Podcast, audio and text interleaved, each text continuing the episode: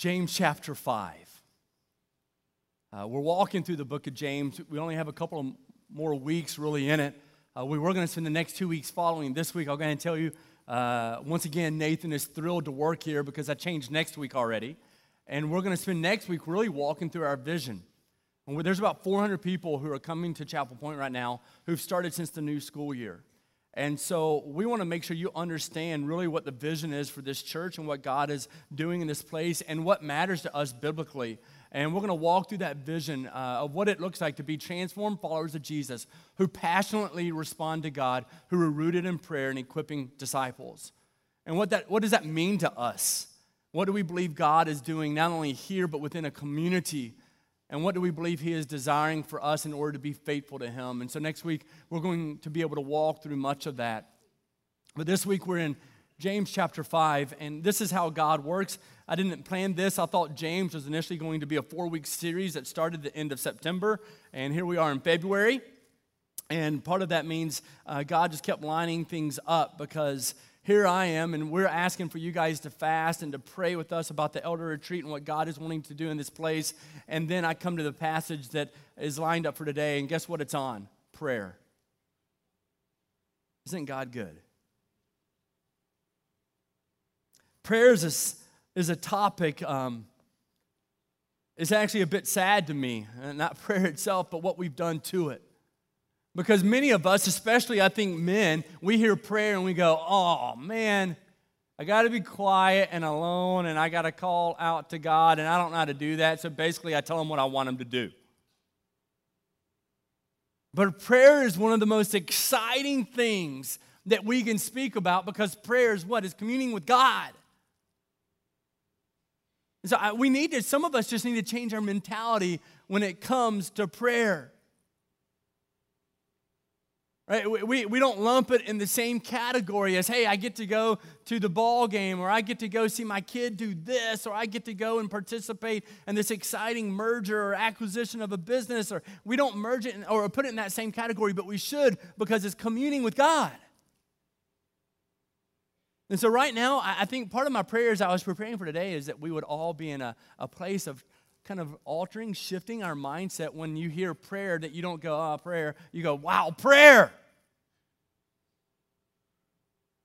And we get excited about that because he jumps in, and really it's about praying with power, recognizing what prayer really is as we move forward in our faith. The greater understanding you have of God, the more that's going to impact your prayer life and what that is. And how we're to move forward in our relationship. And so let's just go ahead and jump into this passage. Um, oh, mercy. It's, it's 947.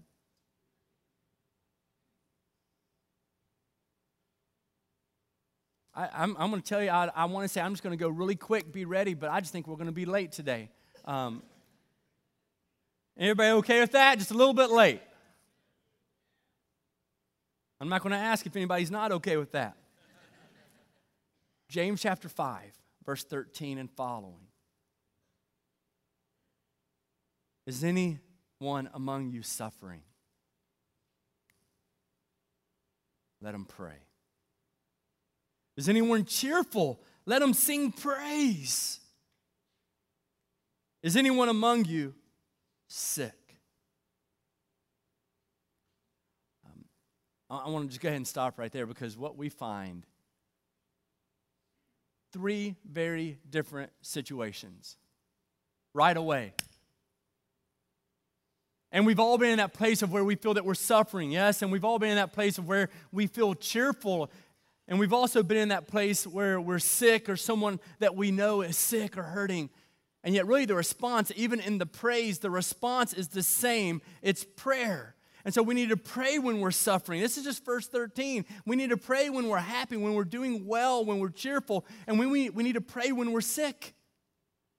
He's calling out right away. And remember, here's James. He's writing to believers, and he's letting them know that regardless of the circumstance, regardless of what's happening, we need to be consistent in our prayer because prayer is the mark of genuine faith.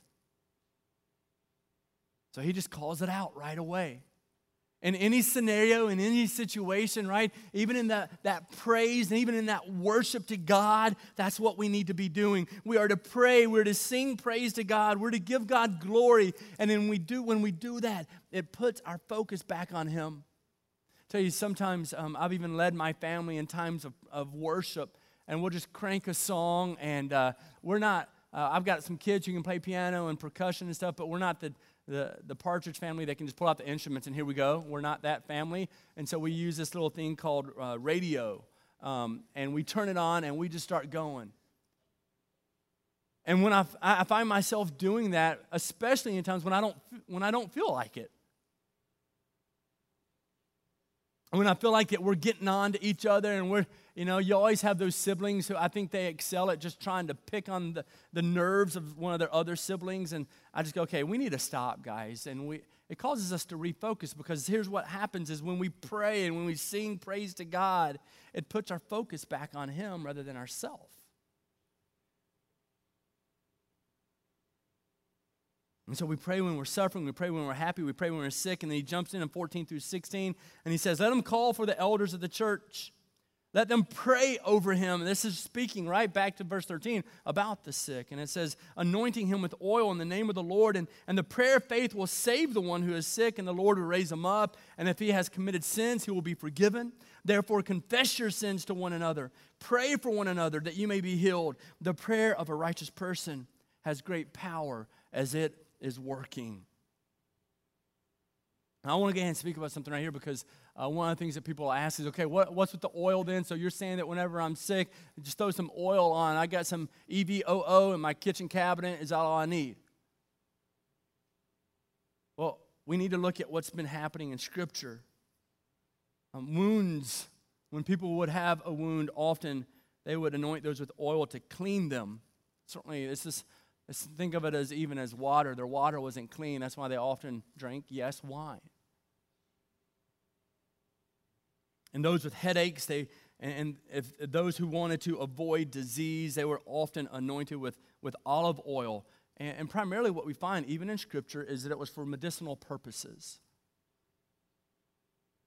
Yes, it was used to anoint priests and rulers, but that was really about a consecration to God, being symbolic of, hey, this is someone whom you have called, and so we are recognizing that and we will support that individual. We know that it was primarily medicinally used as an ointment, even for injury, but not necessarily for sickness. For those bruises and those wounds that I mentioned previously, we find that in Isaiah chapter 1, verse 6. The Good Samaritan, maybe you know that story. He used oil on the injuries of the injured person. Um, you can find that in the middle of Luke chapter 10. Luke 10, 33, 34. We find it other places also ancient oils used uh, even on sheep for scratches and for bruises. Uh, you can find that even in Psalm 23. And yes, God can choose to heal, God can choose not to heal. In 2 Timothy 4:20, we even find friends of Paul who were sick and yet they remained sick. And so, when this is speaking about healing and this is speaking about using oil, one, I want to encourage you, and because you need to know where we stand as a church, we know that that was primarily used uh, for medicinal purposes and it was used for symbolic reasons. But God is the ultimate call on whether someone is made well or not. Not us. Not us. And so we pray for healing. But even as we pray for healing, we also trust the Lord's sovereign plan. I, I know that a couple, it's been almost two years, just under two years, that my father passed away. And uh, every single time, for many years, you, many of you know the story, but uh, for about almost nearly 20 years, uh, he averaged being in the hos- hospital for at least a week at a time, three to four times a year for 20 years. Um, and so throughout that journey, all right, I found myself praying differently as I matured in my faith. I found myself learning to pray differently, even with Him present. And I found my father, this amazing man of God, praying differently as well. And it went from God, heal me, to God, regardless, let me reflect you. I'm not saying that was an easy prayer, my friends. I am not saying that. But what we learn is that we can pray for healing, but regardless, we're to trust in the Lord's plan. As we also look at this passage and learning to trust in the Lord's plan, I think about Daniel chapter 3. Now, in a, a few weeks, we're going to jump into a series on Daniel. And I, am excited about that partially because I think Daniel is a story of being that catalyst for a spiritual awakening amongst a dry culture. Right? That, the very thing that uh, Fred and Josh were speaking to you about with the elder retreat. I think he's that's a great example of what it is to serve as a catalyst for a spiritual awakening in a dry culture. But we look at Daniel chapter 3 and it says, If this be so, our God whom we serve is able to deliver us from the burning fiery furnace, and he will deliver us out of our hand, O king. But if not, but if he doesn't deliver us, it's another way of saying if he doesn't even maybe heal us, regardless, we will not serve any other God.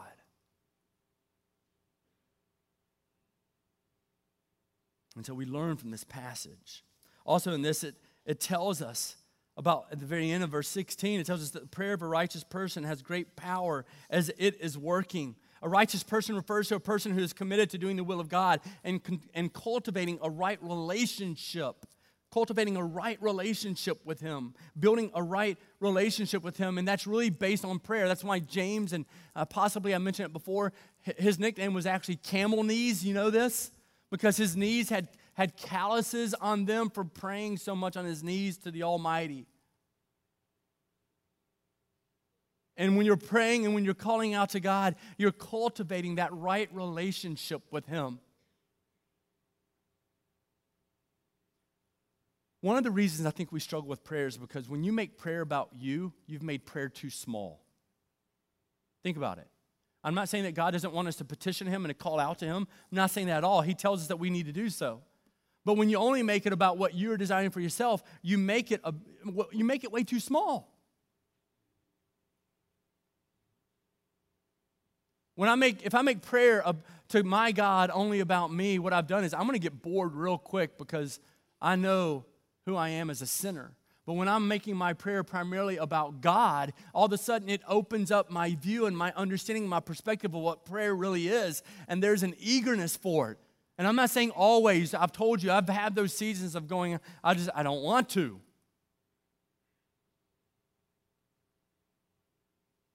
But he calls out what it is to be truly righteous. to truly call out the name of God.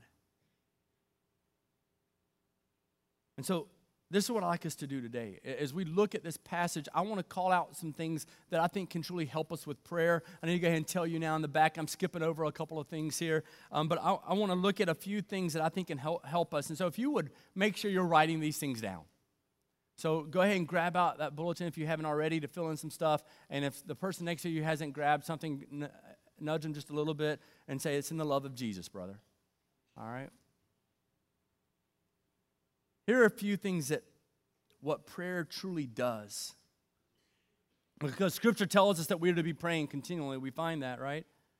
But prayer opens our eyes to what God is doing around us something I've spoken about with the elders numerous times. I've spoken about it here. I want to keep doing it. I've teach my children that prayer opens our eyes to the things around us, to what God is doing around us. That's why we wanted you to pray for the elder retreat because we don't want our own desires to get in the way of godly desires. Another thing that does is prayer reminds us of our dependence upon God. In verse 13 and following, you find it, whether you're cheerful or whether you're sick, right? Whether you're hurting, it doesn't matter. We need to praise God and we need to call out Him. And it reminds us of our dependence upon God.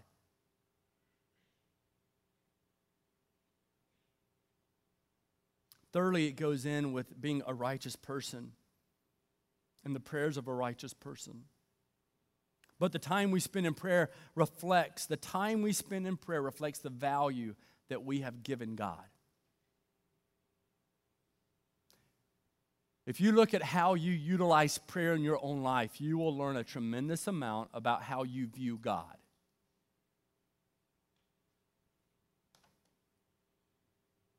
If He is Lord and Savior, a response to Lord and Savior in prayer is adoration and praise and worship, right?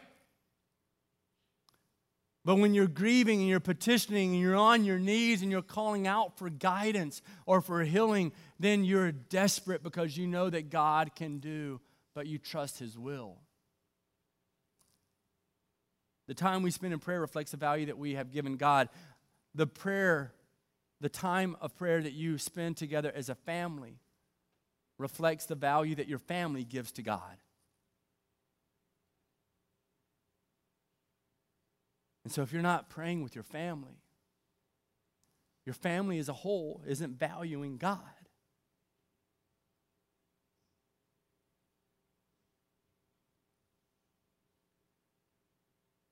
So how can we really, how can we better pray?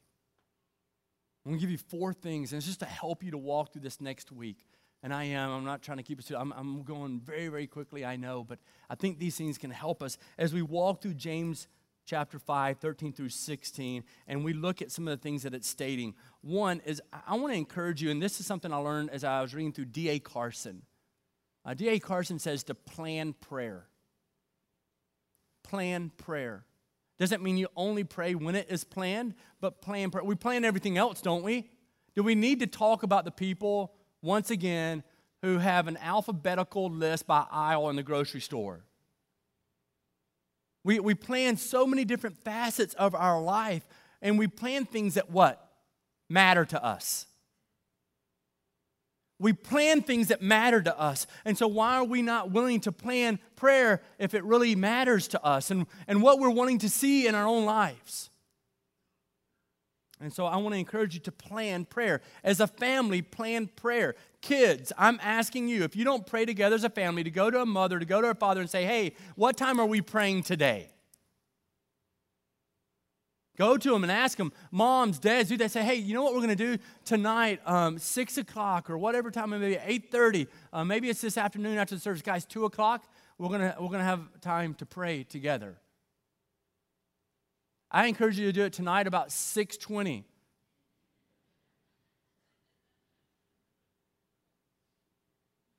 What's more important?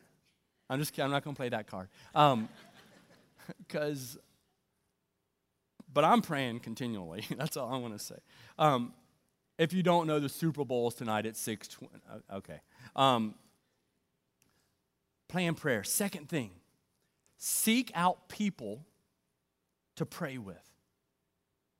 It tells us, all right, this isn't me making it up. It says, therefore, confess your sins. This is verse 16. Confess your sins to one another and pray for one another that you may be healed. And it's not just about healing, it's also a confession of sin. That's not even a physical thing. That's, hey, you know what? I haven't done things uh, that are right with God, and I need strength and I need help. And you need brothers and sisters praying together with you. Now, you need to be careful how you do that. If you're a grown adult, I would tell you, I don't think you should be praying with someone of the opposite sex alone. I really don't. Because I think the two most spiritual thing, uh, the two most intimate things out there are sexuality and spirituality.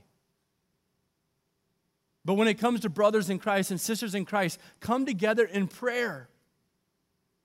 Come together and say, hey, I need this. And, and, and you hold each other accountable. We know that mature believers invite what? Accountability.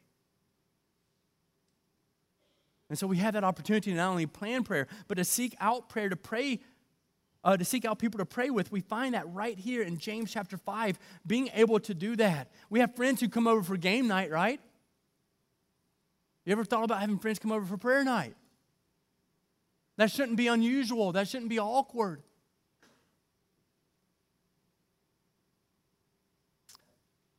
Another thing I want to encourage you to do as you pray, a third thing, is to weave request with praise.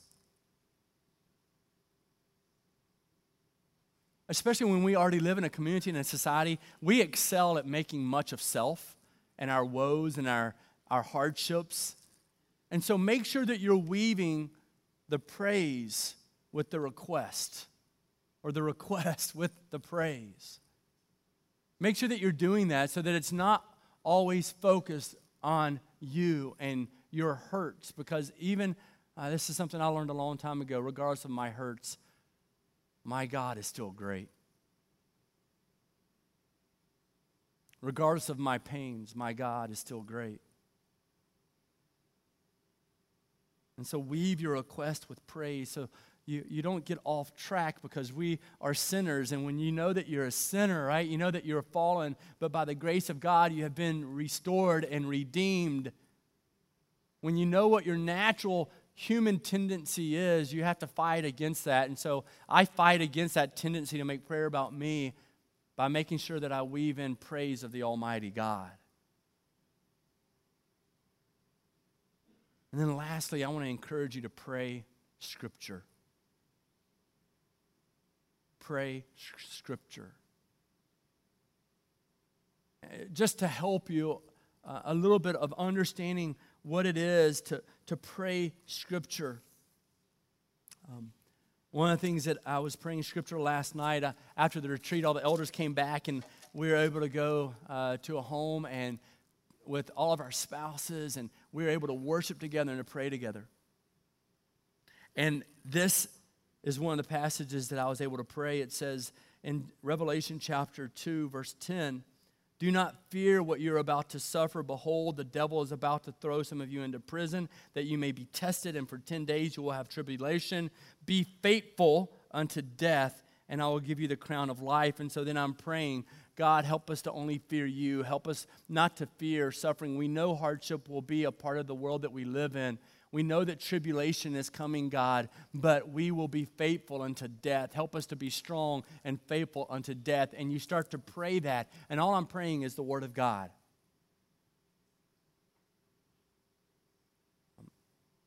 So I had just gotten out of seminary um, just 20 years ago. And as I'm getting out of seminary, I recognized um, I didn't really value my prayer life. And it goes through stages, right? But I needed to recalibrate my prayer life, and praying scripture did that for me because I don't think I trusted my heart anymore in many ways. I don't think I trusted my heart and what I was speaking to God about and, and the things I was requesting of God. And so in order to recalibrate my prayer life, I just started praying scripture. And it began with just reading a passage over and over and over and over and over. And then God would begin to speak and to show himself to me. And maybe that's something that you need to be a part of, to do. You can even read and pray the scriptures of praise. You can go to Psalm 40, Psalm 101, Psalm 103, different um, places, go to Psalm 95 and, and just start reading those. And it's a wonderful text to be able to pray in your own life. It can help you as a family as you engage in praying to the Almighty God.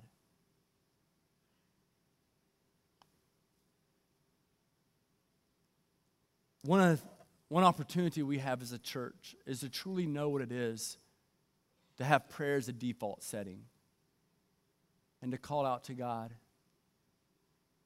And we need to petition God for his guidance and for his help and for his instruction. And so what we wanted to do, it's I don't want to just preach and speak to you about prayer in James chapter 5. I want us to pray together. And so I've got some friends I'm going to invite to come forward. Um, Jackie Van Dyke, uh, Steve Harper, and Luke Bilberry. And I want them to each just offer a prayer. And I've asked them if they would offer a prayer in a, a specific area. Um, if you don't already know, um, Jackie Van Dyke is teaching a, a, class along with Catherine Bilberry and some others on women of influence. It's, it's coinciding with a class that I have about 140 right now signed up men, men of influence. We meet right here, um, and at the same time, there's a group of ladies doing the same thing.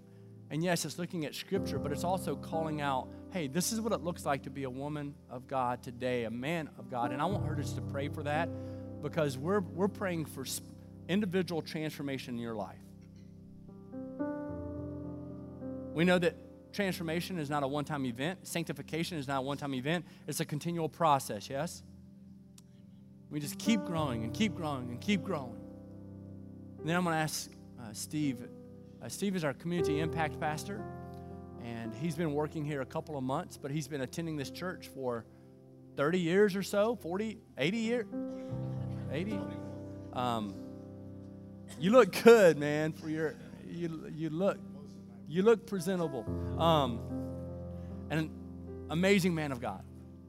And asking for him just to pray about how we're to impact the community. One of the things that you're going to see this next year is an intentionality about engaging not only our community, the world, but in a very different way.